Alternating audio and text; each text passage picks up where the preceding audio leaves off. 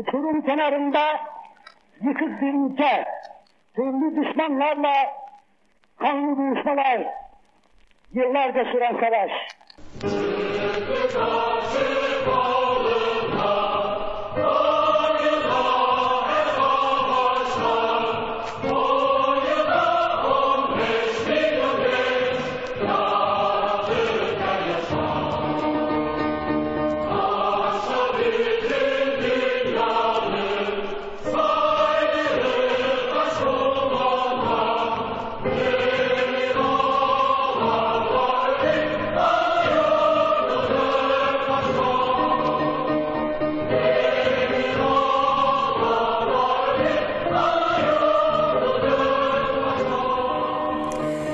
Akşamlar. Fox hafta sonu ana haber bülteni ile karşınızdayız. Ben Gülbin Tosun. Bu bayram en büyük bayram. Cumhuriyet Bayramımızın 99. yılı kutlu olsun. Türkiye Cumhuriyeti'nin kurucu önderi Gazi Mustafa Kemal Atatürk başta olmak üzere tüm silah arkadaşlarını, şehit ve gazilerimizi rahmetle, minnetle anıyoruz. Gazi Mustafa Kemal Atatürk ne diyor? Benim naçiz vücudum elbet bir gün toprak olacaktır. Fakat Türkiye Cumhuriyeti ilelebet payidar kalacaktır. Çok yaşa Cumhuriyet diyorum. Bu akşam başlığımız Atatürk demek ne demek siz de görüşlerinizi paylaşın. Biz hemen kutlamaların ilk adresinden başlayalım bültene. Cumhuriyet'in 99. yıl dönümünde kutlamaların ilk adresi Anıtkabir'di. Devlet erkanı resmi tören için bir aradaydı. MHP lideri Devlet Bahçeli de İyi Parti lideri Meral Akşener de yıllar sonra ilk kez sıcak temas kurdu. İki lider Cumhuriyet Bayramı'nda Anıtkabir'de tokalaştı.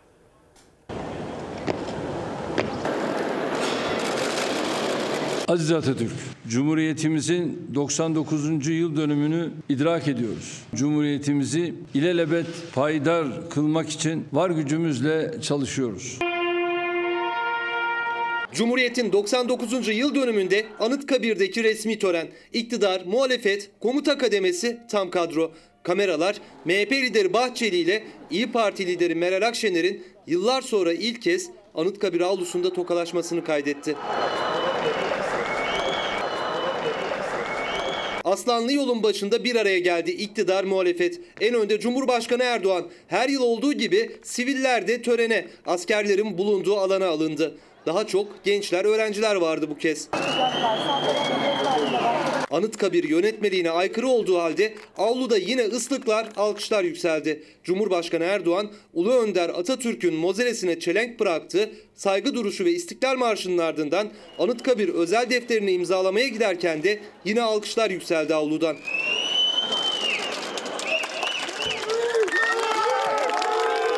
Cumhurbaşkanı kendisini alkışlayan sivillere el sallayarak karşılık verdi. Anıtkabir özel defterine düştüğü notta ise yeni Türkiye yüzyılı vurgusu vardı. Önümüze çıkartılan engellere aldırmadan içinde bulunduğumuz asrı Türkiye yüzyılı yapmak ve milletimizi hayalleriyle buluşturmak için mücadelemizi kararlılıkla sürdürüyoruz. Siyasetin gergin havasında gözler de liderlerin üzerindeydi. Aslanlı yoldan Mozelle'ye geçilirken Bahçeli ve Akşener yan yana yürüdüler. Ama iki lider hiç konuşmadı. Devlet erkanı Misak-ı Milli Kulesi'ne geçerken Akşener de törenden ayrılırken MHP lideri Bahçeli ile bir kez daha yan yana geldi. Bu kez Bahçeli'ye elini uzattı, tokalaştılar.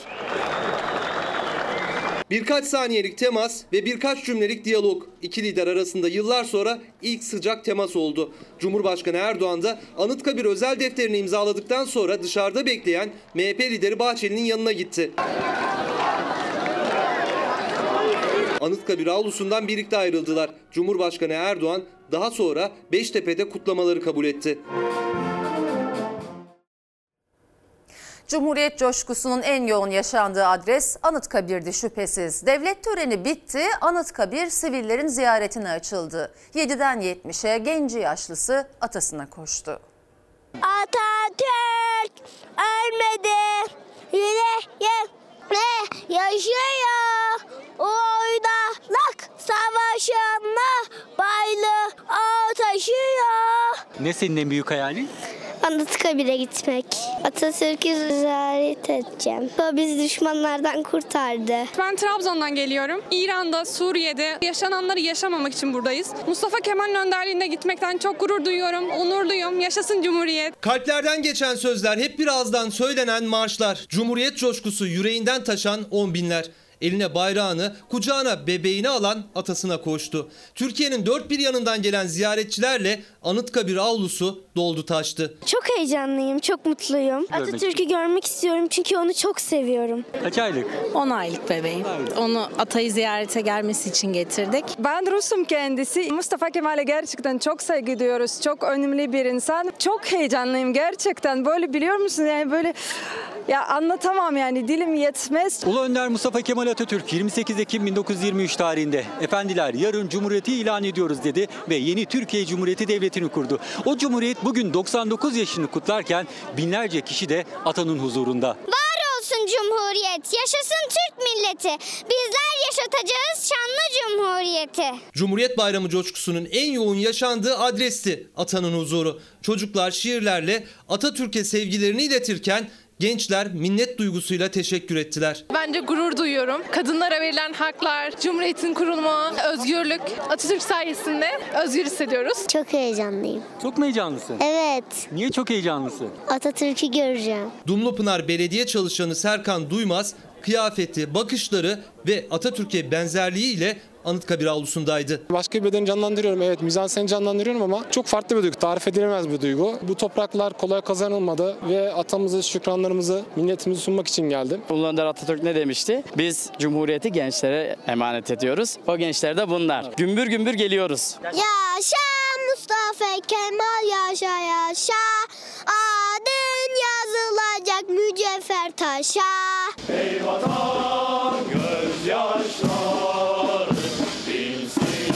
Cumhuriyet'in 99. yaşında coşku Anıtkabir'den başkent sokaklarına taştı.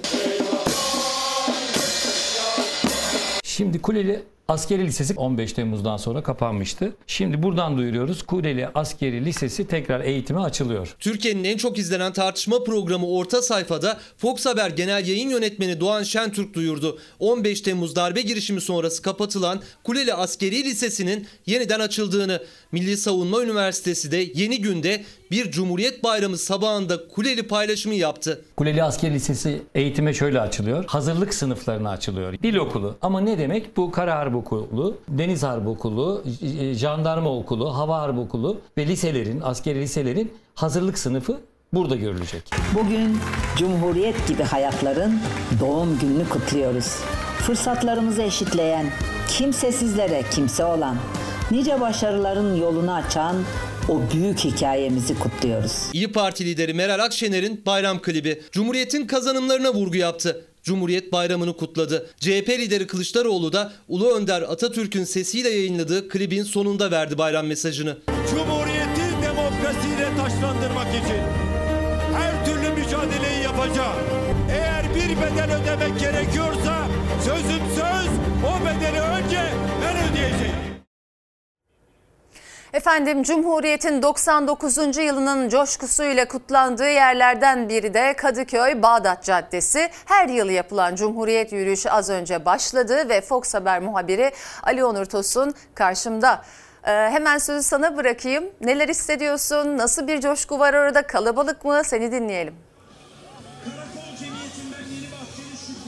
Evet Gülbin Tosun, salgın sebebiyle uzun yıllardır göremediğimiz bir kalabalık var bugün Kadıköy'de Bağdat Caddesi'nde. Binlerce kişi yürüyüşün başlama saati olan saat 19'dan yaklaşık 2 saat önce burayı doldurmaya başladılar ve şu anda Bağdat Caddesi'nde binlerce kişi yaklaşık 1,5 kilometrelik güzergahı yürüyor. Kameraman arkadaşım Ayhan Dursun da size gösteriyor. 7'den 77'ye binlerce kişi Cumhuriyet coşkusunu yaşamak için, yaşasın Cumhuriyet diyebilmek için buraya akın etmiş durumdalar. Ve bu yürüyüş söylediğim gibi bir buçuk kilometre boyunca devam edecek. Bağdat Caddesi'nde adeta adım atacak yer yok. Binlerce kişi buraya gelmiş durumda ve hala gelmeye devam ediyorlar. Bağdat Caddesi her katılımdan trafiğe kapatıldı ve herkes oradan yürüyerek bu Fener alayına katılmaya çalışıyorlar. Biz biraz baktık aslında nereye kadar uzanıyor bu kalabalığın sonu diye ama çok da görmemiz mümkün olmadı. Şu anda biz başlarındayız ve buradan da sonunu görmek mümkün değil. Sanıyorum Türkiye'nin en coşkulu 29 Ekim Cumhuriyet Bayramı kutlamalarından Bağdat Caddesi'nden sözü size bırakalım. Ali Onur Tosun çok teşekkür ediyorum. Efendim Türkiye Cumhuriyeti'nin kuruluşunun 99. kutlamalarında 99. yıl kutlamalarında hem sevinç hem de gurur vardı. İstanbul'da Türk Yıldızları Boğaz'ı selamladı. Osmaniye ve Bolu'da kahraman komandolar törenlere damga vurdu. İşte o büyük coşku.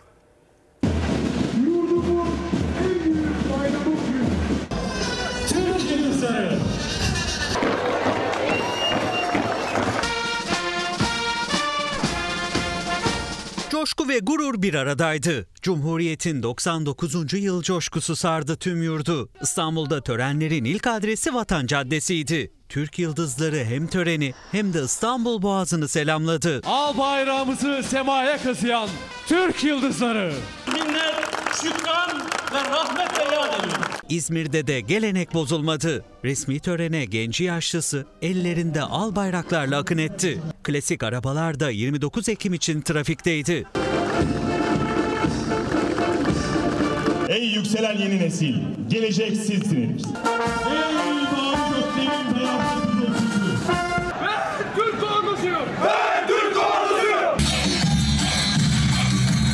Osmaniye ve Bolu'da kahraman komandoların gösterisi damga vurdu Cumhuriyet'in 99. yıl kutlamalarına.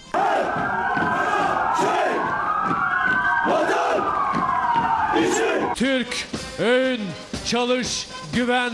Zonguldak'ta madenciler en çok alkışı alanlardı. Sadece karada değil, denizde de kutlamalar vardı. Tekneler Zonguldak sahilini kırmızı beyaza boyadı. Kapadokya'da günün ilk ışıklarıyla sıcak hava balonları Türk bayrağıyla havalandı.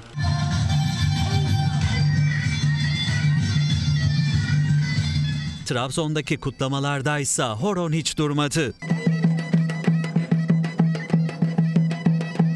Batman'da yüzlerce öğrenci hep bir ağızdan Atatürk Çocukları Marşı'nı okuyarak bayrak açtı.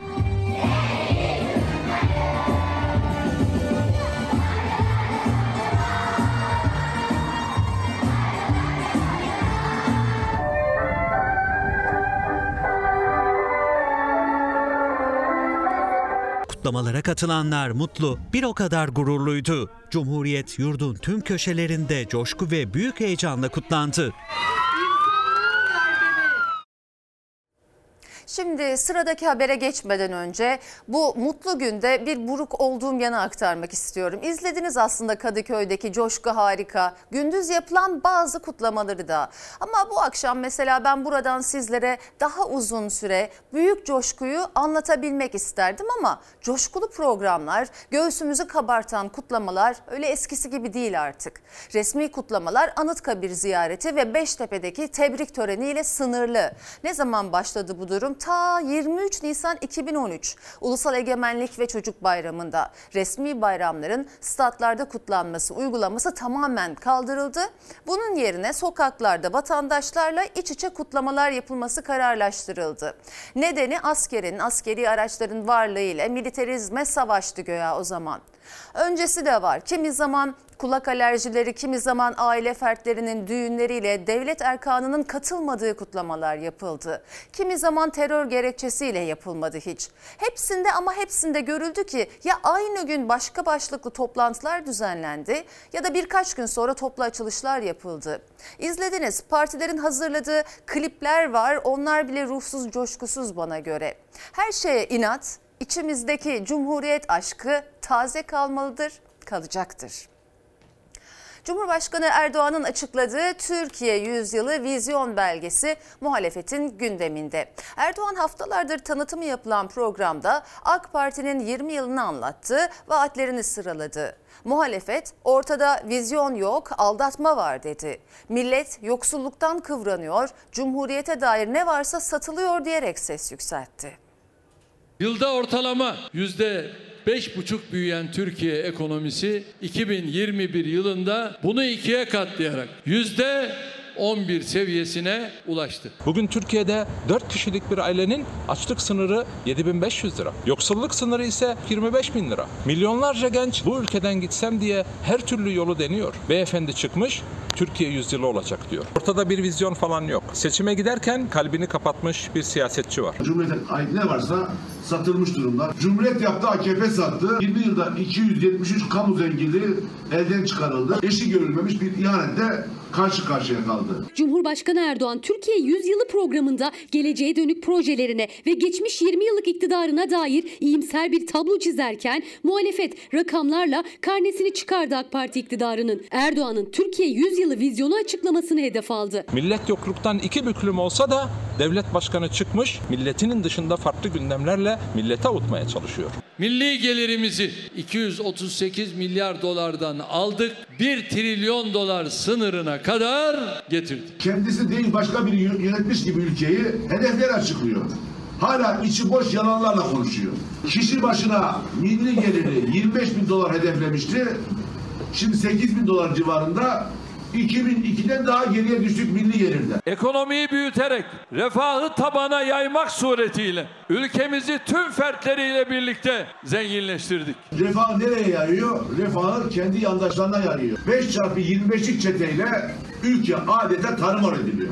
Hele getirilen son kur korumalı mevduat sistemiyle birlikte zenginin faizini yoksul finanse ediyor. Erdoğan ekonomide, diplomaside, eğitimde, sağlıkta Türkiye'nin en üst ligde olduğunu anlattı. Vaatleriyle devam etti sözlerine. Muhalefet devletin kaynaklarıyla parti vizyonu açıklanmaz diyerek tepki gösterdi. Son 20 yılda hiçbir hükümete nasip olmayan kaynakları ve zamanı kullandılar. Verdikleri sözleri tutamadılar. Büyük fırsatları kaçırdılar. Toplumu kutuplaştırdılar. Kaynakları israf ettiler. Yolsuzluk, yoksulluk ve yasaklarda Everest'e çıktılar. Muhalefet ne diyor? Kanal İstanbul'a karşı çıkıyor. Ya yapacağız. Vizyon belgesi içi bir boş vizyon belgesidir. Kanal İstanbul diyor. Kanal İstanbul'da ne var? Kanal İstanbul'da rant var, para var, para. Gelin 29 Ekim 2023'e kadar Türkiye yüzyılını konuşalım. Türkiye'nin çok önde gelen iş adamlarına Hazine ve Maliye Bakanlığı'ndan Cumhurbaşkanı'nın bu etkinliğine davet gitmiş. Bu mailde kimler yok ki? Türk sanayinin önde gelen isimleri. holdinglerinin tabii, tabii, patronları holdinglerin değil mi? fiyat üyeleri bunlar. Siyasette Erdoğan'ın Türkiye Yüzyılı vizyonu tartışılırken orta sayfa programında Fox Haber Genel Yayın Yönetmeni Doğan Şentürk önemli bir bilgiyi paylaştı. Hazine ve Maliye Bakanlığı'ndan iş insanlarına resmi yazıyla programa davet gönderildiğini. Şimdi soruyorum. Hazine ve Maliye Bakanlığı bu etkinliğin neresinde? Davete icabet etmeyenlere Maliye şey Bakanlığı ne yapacak? Gönderen kişi Hazine Maliye Bakanlığı Gov resmi. Ha, resmi. Bu aslında bir skandal. Bu şunu demek. Sen buraya bir Sıkıysa kendin gelme. gelmezsen ya da bir adamını gelmezsen senin kapına maliye müfettişi gönderebilirim demek bu. Öyle. Bu bir tehdittir. Devlet kurumu üzerinden yapılan resmi davete ilişkin Hazine ve Maliye Bakanlığı ise sessiz. Bu bir de istifa sebebidir. Çok tartışıldı neden Türkiye yüzyılı diye. Bugün Türkiye Cumhuriyeti yüzyılı ve neden hala Atatürk ismi anılmıyor, anılamıyor. Buna takılanları anlamayanlar da var. Öyle bir lanse edildi ki program davet edilenleri edilmeyenleriyle Cumhuriyet'in yeni yüzyılında kutuplaşma değil birleştirici kapsayıcı olunacağı mesajlarıyla AK Parti tarafından da bir helalleşme süreci başlayacak gibi hava estirildi resmen. Ama Hiçbir değişiklik görmedik Cumhurbaşkanı'nın konuşmasında. İşte değişim mesajları verilecek gündeki tutum, ifadeler, dil farklı olması gerekirdi. Onun için ben bu sefer de şaşırdım ve bu durumu çelişkili ve çok yanlış buluyorum elbette. Efendim gündem maddelerine bakalım. Amasra'daki maden faciasının üzerinden 15 gün geçti. Soruşturma sürerken hem patlamaya hem de soruşturmaya ilişkin yeni iddialar gündemde. CHP 13. günde gözaltına alınan müessese müdürü ve işletme müdürünün açığa alınmayıp merkeze çekilerek ödüllendirildiğini öne sürdü. İşçilerse bir ay zorunlu izne çıkarıldı. Keşif ve gözleme raporunu yayınlayan Çağdaş Hukukçular Derneği ihmal bireysel değil sistematik sorunlardan kaynaklı dedi. Esas sorumlular değil de suçu hayatını kaybedenlerin üzerine yıkma çabası açıkça ortada. Araştırmalarımız katliamın bireysel bir hatadan kaynaklandığının kabul edilmesinin mümkün olmadığını göstermektedir. Tam aksine yüksek metan riski bilinmesine rağmen önlem alınmaması, işçi sayısının yeterli seviyeye çıkartılmayıp iş güvenliği sorunlarının giderilmemesi gibi işletme gereklerine uygun olarak yapılmayan sorunlara karşı kayıtsız kalınmıştır. 41 madencinin hayatını kaybettiği Amasra maden faciasına ilişkin bilirkişi ön raporunda madendeki metan gazı ölçümleri, sondaj ve dinamitle patlatmada ihmallerin yazılı olduğu iddia edilmiş. Muhalefet suçu işçilerin üzerine atmaya çalışıyorlar demişti. Çağdaş Hukukçular Derneği de keşif ve gözlem raporunu yayınladı. Müessesede görevli mühendislerin keşfin ilerleyen aşamalarında verdikleri havalandırma değerleri, sensör yerleri ve isimlendirmeleri konusundaki bilgilerin de gerçekle uyuşmadığı görülmüştür. Başsavcı ve bilirkişi heyetiyle birlikte keşfe katılan avukatlar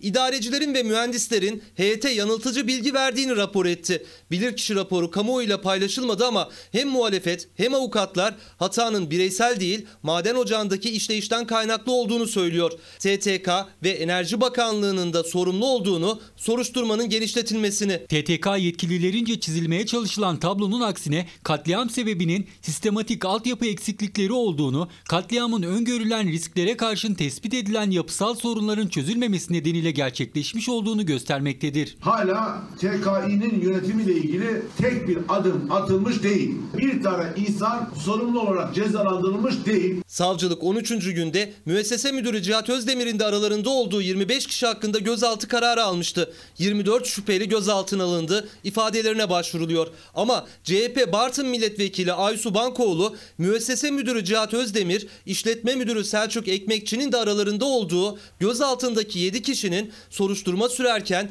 açığa alınmayıp merkeze çekildiğini iddia etti. Asıl şüpheliler ödüllendiriliyor dedi. Facianın yaşandığı maden ocağının başına da dikkat çeken bir ismin atandığını söyledi. Amasra'nın bağlı olduğu Türkiye Taş Kömürü Kurumu Genel Müdürlüğü'nde İş Sağlığı ve Güvenliği Eğitim Daire Başkanı olan Ahmet Sarı Alioğlu diğer görevlerine ek olarak Amasra müessesesine müdür olarak görevlendirilmiş. Şüpheli sıfatıyla değerlendirilmesi gereken kişi Amasra müessesesine müdür olarak değerlendiriliyor. Türkiye Taş Kömürü Genel Müdürlüğü'nün Amasra müessesine gönderdiği yazı bu. İşçilere maden kazasından sonra 10 gün moral izni verildiği yazıyor. Ama 10 günlük iznin sonunda 27 Ekim 2022 tarihi itibariyle işçilerin zorunlu bir aylık izne çıkartıldıkları belirtiliyor. Yeraltı işçilerinin bir ay izne çıkartılmaları, yıllık izni olmayanların mahsuben yıllık izne çıkartılmaları. İzni olmayan madenciler de bir ay izne çıkarılacak. Yani gelecek yıllarda kullanacakları izinlerden sayılacak.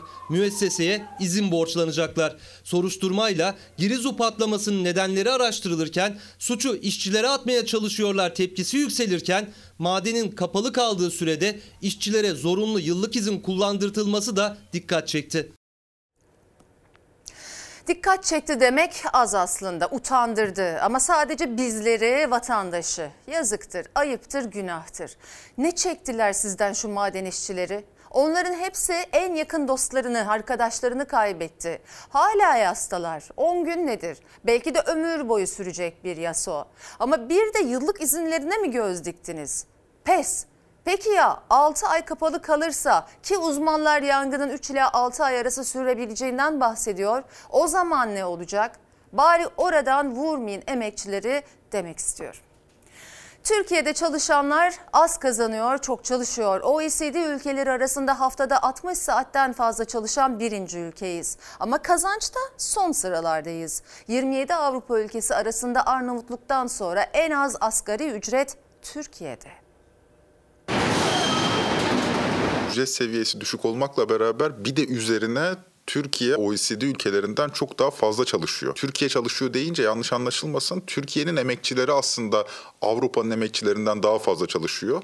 OECD raporları da bunu veriye yansıtmış durumda. Türkiye bu haliyle bir OECD şampiyonu. Haftada 60 saatten fazla çalışana sahip ülkeler arasında Türkiye ilk sırada. Oran %15 yani her 100 çalışandan 15'i resmi çalışma saatinin çok üstünde çalışıyor. Türkiye çok çalışma tablosunda lider ama asgari ücret tablosu tablosunda son sıralarda. Avrupa ülkeleri arasında en düşük asgari ücret Arnavutluk'tan sonra Türkiye'de. Mesai saatlerim bizim çok uzun. 6.30'da başlıyor, saat 8'e kadar sürüyor. Ona göre kazancınız da yüksek mi? Yok canım. İş kanunumuz diyor ki haftada maksimum 45 saat çalışırsın. Bunların üzerindeki çalışma ayrı ücretlendirilir. Türkiye'de böyle oluyor mu? 45 saat değil de 60 saat, 60 saatin üzerinde çalışanlar fazla mesai alıyorlar mı? Fazla mesai almadıkları gibi bir de üzerine birçok haklarından da mahrum kalıyorlar. OECD ülkeleri arasında haftada 60 saatten fazla çalışan ülkeler raporlandı. 27 ülke arasında lider %15,1 ile Türkiye, ikinci sırada Kolombiya var. Çalışan fazla mesai karşılığında alamıyor Türkiye'de. Mesai uyku derken kendine zaman ayıramıyor çalışan. Türkiye'de yaklaşık ortalama 12 saati kişinin mesaide geçiyor. 8 saat uyusa bile hayatının çok küçük bir kısmı boş zamanı ayırabiliyor. Avrupa'da mesai saatleri daha kısa. Emekçinin boş zamanı çok daha uzun olabiliyor. Türkiye kentlerinde trafik yoğunluğu var.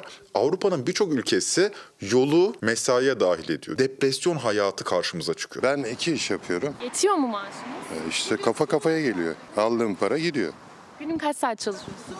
13, Kaç saat uyuyorsunuz? 8. Size vakit ka- ne kalıyor? Hiçbir şey kalmıyor ki. Sadece çalışıyorum. Çalışanların büyük kısmı asgari ücretli. O kişilerden biri de Selçuk Cimris. İki işte çalışıyor geçinebilmek için. Günde 13 saat çalışıyor. Karşılığında aldığı bir tam bir yarım asgari ücret. 13 saat çalışıp 8 saat uyuduğunda kendine kalan sadece 3 saat ama kazandığı da sadece kira ve mutfak masraflarına yetiyor. Sadece çalışarak yaşadığı halde. Ücret olarak da karşılığını alamıyor çalışan. Asgari ücret Belçika'da 1820 euro. Türkiye'de 297 euro. Tablo şu. Hem Belçika'daki emekçinin iki katı kadar çalışıyor hem de Belçika'daki emekçinin beşte biri kadar gelir elde ediyor. Bu gelirle Sırbistan, Karadağ gibi ülkelerin de gerisinde Türkiye. Asgari ücretlinin gözü Aralık ayında yapılacak zamda. Ama Fox Haber ekonomi ve siyaset yorumcusu Ozan Gündoğdu'ya göre Türkiye'de enflasyon bu kadar yüksek olduğu sürece çalışan beklediği refah payını göremeyecek. Askeri ücretle nasıl yani fazla kazanabiliriz ki? Gelse ne olacak her şey zam gelecek. Değişen bir şey yok yani. Enflasyon düzeltmesini refah artışı zannetmemek gerekir. Ocak ayında asgari ücret zamlanacak. İyi de enflasyon durmayacak. O zamlı asgari ücret yine Temmuz ayına kadar açlık sınırının altında kalacak. Esnafın elektrik faturası neredeyse kiraları yakaladı. Fatura yükü her geçen gün, her geçen ay artıyor. Altından kalkamayan esnaf kepenk kapatıyor. Çalışanlar işsiz kalıyor. Enerji maliyetlerimiz çok yükseldi. Elektrik faturaları bu ay bize 6800 lira buyurun. Tarihi ve fatura tutarı. Ödediğimiz dükkanımıza kira 10.000 TL.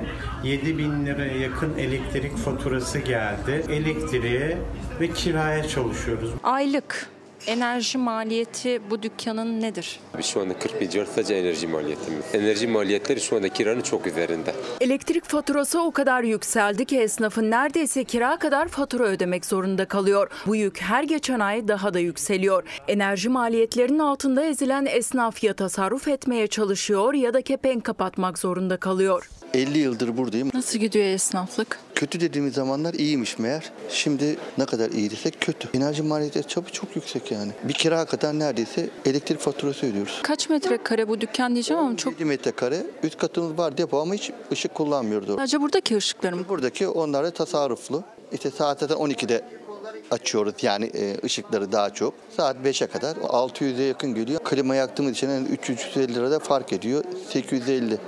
E, bir ay sonra e, elektrikli soba yakacağız. İşletmeleri en çok da enerji maliyetleri zorluyor artık. Özellikle de elektrik faturası. Örneğin bu işletmenin enerji maliyeti kirasıyla yarışır durumda. Bizim 4 bin gelen faturamız şu anda 20 binin üzerinde geliyor. Doğalgaz aynı şekilde o da 3-4 gelen fatura şu anda 13-14 gelmeye başladı. Bir yılda katlanan enerji maliyeti lokanta sahibi Salih Demir'in 5'e katlandı. Esnaf Mustafa Horozsa işçi çalıştıracak gücü bulamadığı için iki üniversite mezunu oğlundan destek alıyor. 1000 lira 1200 lira geliyordu bundan bir yıl önce. Şu anda 5000 lira geliyor. Elektrik? Elektrik. Kirayla enerji yani harcamalarımız aşağı yukarı baş başa geliyor. İnsan çalıştıramıyoruz. Yani. Çocuklar üniversite mezunu ikisi de yanımda. Garsonluk yapıyorlar. Okuttunuz, e, üniversite mezun ettiniz çocuklarınızı. Şimdi yanınızda Mağazalardaki elektrik faturaları artık ikinci bir kiraya dönüşmüş durumda. Cadde mağazalarında ödediğimiz aynı kilowatt saat e, bedelin alışveriş merkezlerinde tükettiğimiz takdirde tam iki katı olarak bizim karşımıza çıkıyor. Bizim cadde mağazalarımızla AVM mağazalarımız arasındaki elektrik birim fiyatı arasında %60'lık 70'lik farklar oluşmaya başladı. Birleşmiş Markalar Derneği Başkanı Sinan Öncel de özellikle alışveriş merkezlerindeki iş yerlerinin yükselen elektrik faturalarına dikkat çekerken büyüyen enerji maliyeti istihdamı da olumsuz etkiliyor. Mustafa Şeker de 27 arkadaşıyla işten çıkarıldı. Çalıştığı fabrika enerji maliyeti nedeniyle kapandı çünkü iş arıyor binlerce işsiz gibi. Ben bir de imalatında çalışıyordum torna tespih üzerine. Firmanın bize söylediği artan enerji maliyetlerinden dolayı bir kapatma kararı aldılar. Kaç kişi işsiz kaldı bu şekilde? 28 kişi civarı. Vallahi bir tünel var ışık yok. Kira sorunu da bitmek bir yana büyüyerek devam ediyor. Kiralar çok yüksek. Üstelik bakımsız, oturulamayacak durumdaki evlere ev sahipleri çok yüksek kiralar istiyor. Kiracılarsa artış günü gelince ne yapacağım endişesi taşıyor.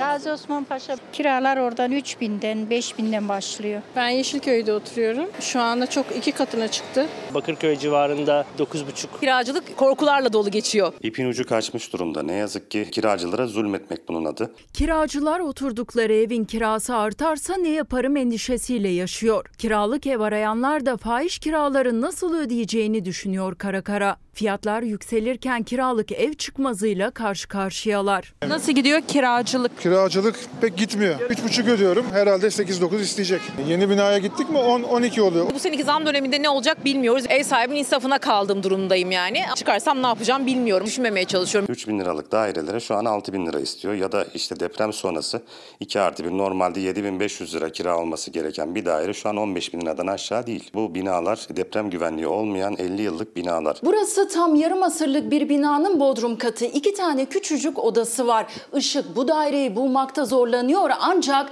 bu daire için istenen kira asgari ücretinde 1000 lira üzerinde. Bakırköy'deki bu güneş görmeyen eve ne emekli ne de asgari ücretlinin gücü yetiyor. Çünkü ev sahibi 6500 lira kira, 13 bin lirada depozito istiyor. 50 yıllık binalardaki dairelerde de durum benzer. Burası da komşu mahallede yine yarım asırlık bir bina. Burası da 2 artı 1 ancak burası 50 yıllık binanın ikinci katı. Yani bol bol ışık görüyor.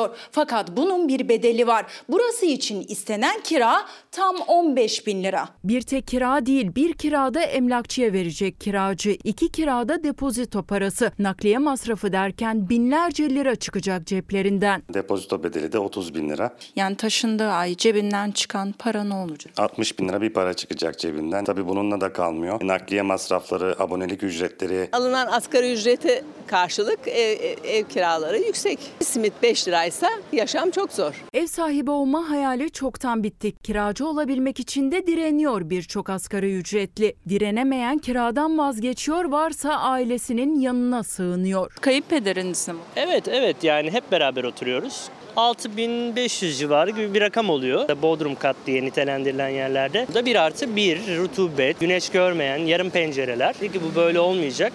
En iyisi beraber yaşayalım. 4 bin liralık o ilanda olduğu gibi bir canlının yaşayamayacağı tarzda ilanlar da görmek mümkün. O ilanlardan biri de İstanbul Esenler'de bir ev sahibi tarafından verildi. Kömürlükten bozma evin kirası 4 bin liraydı. Kiralık ev arayan Furkan Türeli 4 bin liralık kirayı uygun buldu. Ama ev sahibi evin fotoğraflarını kendisine gönderdiğinde şaşkına döndü. Bu evi gördük kiralık yazıyordu soralım dedik. İşte beyefendi bize fotoğraflar attı. Bu kadar vicdansızlık olamaz yani. 4000 TL de depozito istiyor diye duydum. Ev sahibine hiçbir şey demedik. Resmen engelledik adamı yani.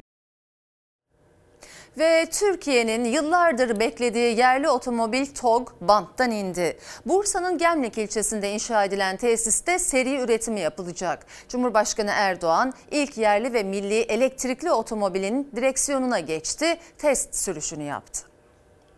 Alkışlarla. Huzuruna çıkardığımız bu ilk araçla 60 yıllık hayalin gerçeğe dönüşüne şahitlik ediyoruz. Türkiye'nin yerli otomobili TOG banttan indi. Cumhurbaşkanı Erdoğan yerli otomobil TOG'un seri üretiminin yapılacağı Bursa Gemlik kampüsünde ilk test sürüşünü yaptı. Hikayemiz yeni başlıyor. Bir tarafta kırmızı, bir tarafta beyaz. Ne anlama geldiğini herhalde anlıyorsunuz. Yerli otomobil TOG için ilk temeller 2018'de atıldı.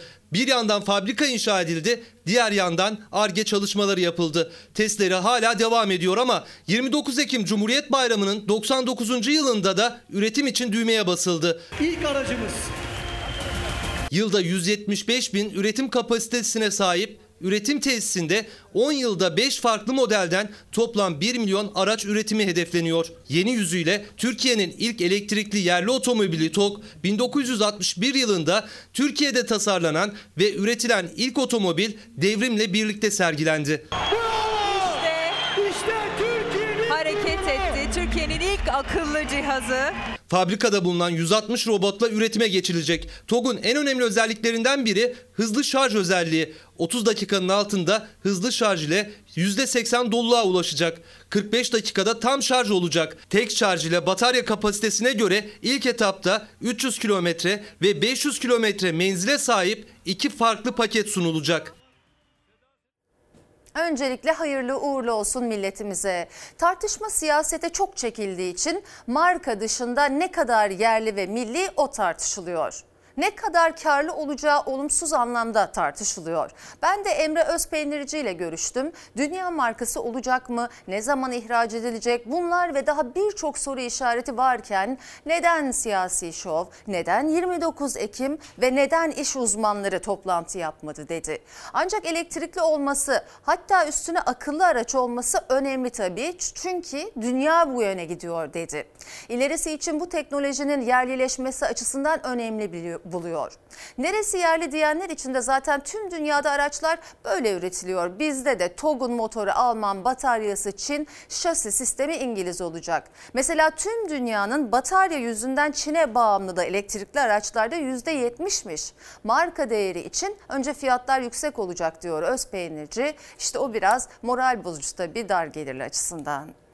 Sevgili seyirciler süt ve süt ürünlerinde fiyat sorunu büyüyor. Çünkü artan maliyetler nedeniyle üretici süt ineklerini kestirmek zorunda kalıyor. Bu da üretimin azalmasına, fiyatların artmasına neden oluyor.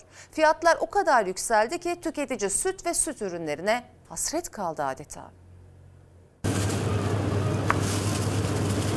110 liradan aşağıya peynir yok. Vallahi alamam. Süt ve süt ürünlerini tüketebiliyor musunuz? Nadiren. Çok zor. Aynı evde yaşıyoruz. Bir peyniri üçe bölüyoruz. Bu durumdan çok geçen gün gerçekten çok üzüldüm utandım yani. O da peyniri böldük üçe. Bir parça peyniri arkadaşlarıyla üçe bölerek yiyor üniversite öğrencisi. Çünkü süt ve süt ürünleri çok pahalı. Bir yılda yüzde yüzün üzerinde zamlandı süt ürünleri. Tüketici gibi üretici de dertli. Maliyetlere yetişemeyen besiciler süt ineklerini kesiyor. Üretim azalınca fiyatlar sürekli artıyor. Bu feryatlar duyulmadığı için ne yazık ki ülkemizde çiğ süt üretimi düştü, peynir üretimi düştü. Alım gücü kalmadığı için süte, peynire erişemediğinden yaşanan sorunun büyüklüğü görülmüyor. CHP'li Ömer Fethi Gürer süt ürünlerindeki düşüşe Meclis Genel Kurulu'nda dikkat çekti. Ama soruna bir türlü çare bulunamıyor. Zincirin ilk halkasındaki sıkıntı artarak market raflarına yani tüketiciye kadar geliyor. Süt ve süt ürünlerinin fiyatı geçen yıldan bu yana defalarca zamlandı. Tereyağın kilosu geçen yıl 95 liraydı. Bugün en uygununun fiyatı 200 lira. Beyaz peynirde peynir raflarında ortalama 170 lira. Bir kutu sütse ortalama 20 lira. Çok yüksek. Genelde marketten alıyoruz ama az az alıyor. Pahalı. Fiyatlar o kadar yüksek ki talep düştü süt ürünlerine. En çok da öğrenciler zorlanıyor. Öğlen yemeğine kadar aç bir şekilde. Ben gerçekten aç bir şekilde derse girdim. Hatırlıyorum. Geçen kaşar değil de toz peynir aldım mesela daha öyle. bir- Kaşar peyniri almakta zorlanıyor artık öğrenciler, tüketiciler. Çünkü kilosu 312 liraya dayandı. Onun yerine eritme peyniri olan tost peynirini tercih ediyorlar ama onun da fiyatı çok yüksek. Fiyatı 234 lira. İşte bu yüzden bir kutu alıp 3'e bölüyor öğrenciler. En uygununu arıyor ama bulamıyor tüketiciler. Dar gelirli artık sofrasından kaldırdı sütü peyniri. Piyasa pahalı evet. 110'dan aşağı peynir yok. En ucuz süt şu anda 20 lira. Vallahi alamam. Bakın ben emekliyim aynı zamanda çalışıyorum. Şu haldeyken bile yani ucuca getiremiyorum ben. Kadar güzel mesajlar gönderdiniz ki Cumhuriyet'le ilgili, Büyük Önder Atatürk'le ilgili pek yer veremedik süremiz az olduğu için. Bir izleyicimiz Eray Bey, tebaalıktan vatandaşlığa terfi etmek demektir. Var olsun atan var olsun Büyük Türkiye Cumhuriyeti demiş. Aşkım Hanım da Cumhuriyetimizin 99. yılı kutlu olsun. Atatürk demek ifade özgürlüğü, eşitlik, fikri hür, vicdanı hür, irfanı hür nesiller yetiştirmektir, yetiştirmek demektir diyor. Efendim pamuk üreticisi çok dertli çünkü ürettikleri pamuğun alım fiyatı geçen seneye geriledi. Çiftçi pamuğunu belirlenen 21 liralık fiyat yerine 14 liraya satmak zorunda kalıyor. Yetkililerden çözüm bekliyorlar. Pamuğumuzu ürettirdik. Yalnız fiyat yok. Devletin verdiği fiyatları 21 kağıtlık. Şimdi tüccarlar köyde gelip 12 lira teklif ediyorlar. Çok mağdur olmuş durumdayız. Böyle bembeyaz mükemmel bir pamuk ama para etmiyor. Hepsini buraya dökmüşüz. Fabrikada almıyor. Çiftçi perişan olmuş. Pamuk üreticisi dertli. Nedeni de binbir emekle, artan maliyetlerle ürettiği pamuktan zarar etmesi. Çünkü alım durdurulduğu için pamuk fiyatı geçen seneye geriledi. Açıklanan pamuk alım fiyatı 21 liraydı. O fiyat 14 liraya kadar düştü. Yani çiftçi büyük zararda. Geçen yıl 7,5 liraya kullandığımız mazotun fiyatı bu sene 27 liraya çıktı. 200 liraya aldığımız gübre bu sene 800 liraya çıktı. Geçen yıl pamuğun fiyatı 26 liraya kadar çıktı. Zarardayız. Pamuk çiftçisi bitti. Ee, Türk tarımının altına dinamit koydular. Üretim maliyetleri geçen yıla göre ciddi oranda artan pamuk üreticileri artık üretmekten vazgeçme noktasında. Pamuk üretiminin büyük bölümünün yapıldığı Çukurova'da da bir diğer önemli üretim merkezi Manisa'da da çiftçi büyük sıkıntı yaşıyor. Önce 21 lira olarak açıklanan pamuk fiyatı alım durdurulunca hızla düştü. Tüccar çiftçiye ortalama 14 lira veriyor. Para kazanmak, maliyetini çıkarmak bir yana zarar ediyor üretici. Biz zor durumdayız. İnanın bütün çiftçiler bizim halimizdedir. 250 dönüm pamuk üretmişiz. Ben şu anda borcun altındayım. Gübre 19-20 bine çıkmış. TEDAŞ'ın faturası zaten 700-800'ü buluyor. İşçiler sıkıştırdı bir iğnemiz vardı onu da sattık. Ha şimdi bu para etmese de traktörü de satacağız ki masraf çıksın. Ekmektir bu pamuk, ekmek. Bu pamukla insanlar evini geçindiriyorlar, çocuklarını büyütüyorlar, çocuklarını okutuyorlar ve geleceklerini kuruyorlar. İthalat sevdalısı olan AKP'yi uyarıyoruz. Pamuk ithalatından vazgeç, yerli pamuğa, pamuk üreticisine destek ol. CHP Genel Başkan Yardımcısı Ali Öztunç gibi Şanlıurfa Hilvan Ziraat Odası Başkanı Hikmet İpar da çözüm için ithalat kapısının bir süreliğine de olsa kapatılmasını istedi. En azından 3 aylığına ithalatın durdurularak çiftçinin tekrar tarlaya ve pamuk üretimine dönebilmesi için kesinlikle ithalata bir sınır getirilmeli. Önümüzdeki yıl pamuk alanlarımız çok çok azalacaktır. Belki bizim bölgede %50'ye yakın bir azalma olacaktır. İstanbul Yenikapı'da Balkan rüzgarı esiyor. Memleket özlemi çekenler İstanbul Yenikapı'da düzenlenen Rumeli, Balkan ve Trakya tanıtım günlerinde buluştu. Balkanların birbirinden lezzetli yiyeceklerini tattı, hasret giderdi.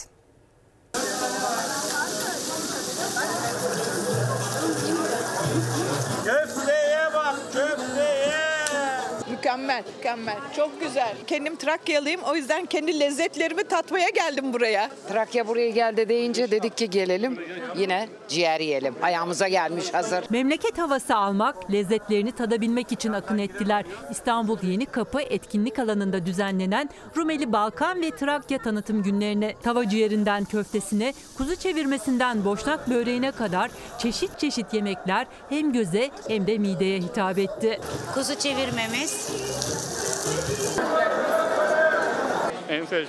Biz Selanik göçmeniz baba tarafı, anne tarafı da Bulgaristan göçmeni. İstanbul'da doğsan da büyüsen de 3-4 nesildir. Kendi öz toprağını bir arıyor insan. O kültürü arıyor yani. Tavuk. Pilav, tavuk. Ondan tattım. Beğendin mi? Evet beğendim. Kendi kültüründen izler bulmak, lezzetlerini çocuklarına da tattırmak isteyen Rumeliler standları tek tek gezdi. Kuyruk oldu, olunca baktım kalabalık demek ki burada bir özelliği var ki ben onun için buraya geldim. Fiyatlar nasıl? Fiyatları sormam. Yeni Kapı'daki Rumeli günlerinde en büyük ilgiyi tava ciğeri görüyor. Gördüğünüz gibi uzun bir kuyruk var. Yarım ekmek, tava ciğer ve ayran 70 lira burada. Bir porsiyon köfte ne kadar? 80 lira. Ekmek aramız 50 lira. İçli köfteler 15 lira. Maliyetler arttı mı? Çok. Alım gücü yok. Tamam insanlar geliyorlar. Kimisi boş gidiyor. Fiyatlar nasıl? Hepsi çift tarife. Seyirlik diyorum daha bitti sözün özü bu kadar. Üretimde maliyetler artıp yüksek enflasyon karşısında tüketicinin de alım gücü düşünce kimi az da olsa alışverişini yaptı ama çoğu eli boş çıktı etkinlik alanından. Ezine peynirlerimiz vardır 160 lira efendim. Kaşar peynirimiz de 160 liradır. Maliyetler arttı, süt fiyatlarımız arttı efendim. Tabii ki pahalı ama bu pahalı fiyattan ne siz memnunsunuz ne de biz memnunuz. Arkadaşlar satacaklar biz alacağız ki çark dönsün. Ne alayım bir emekli maaşından ne alabilirim? Baktık tattık ama fiyatları çok fazla pahalı bulduk. Peynir yani temel ihtiyacımız sofralarımızda bulunduramıyoruz artık. Fiyatlar pahalı. Eskiden böyle değildi. Dendi mi akla ilk gelen boşnak böreği ama artan maliyetler buradaki fiyatlara da yansımış. Boşnak böreğinin kilosu 180 lira, 250 gramlık porsiyonu ise 50 lira. Geçen sene aldığımız fiyatlarla bu seneki fiyatlar arasında %300, %400 oranında zam var maalesef. Kızarmış köfteler. Efendim bir kez daha çok yaşa Cumhuriyet diyerek ve Gazi Mustafa Kemal Atatürk'ün arkamdaki ifadeleriyle araya gitmek istiyorum bu akşam. Türkiye Cumhuriyeti şeyhler, dervişler, müritler, mensuplar memleketi olamaz. En doğru, en gerçek tarikat medeniyet tarikatıdır. Türk milletinin karakterine ve adaletlerine en uygun olan idare Cumhuriyet idaresidir. Cumhuriyet yüksek ahlaki değer ve niteliklere dayanan bir idaredir. Cumhuriyet fazilettir. Şimdi ara. Efendim Fox hafta sonu ana haber bültenini burada noktalıyoruz. Fox'ta yayın dizimiz Mahkum'un final bölümüyle devam edecek. İyi bir akşam geçirmenizi diliyoruz. Hoşçakalın. Her köşesi cennetin ezilir yerler için Bir başkadır benim memleketim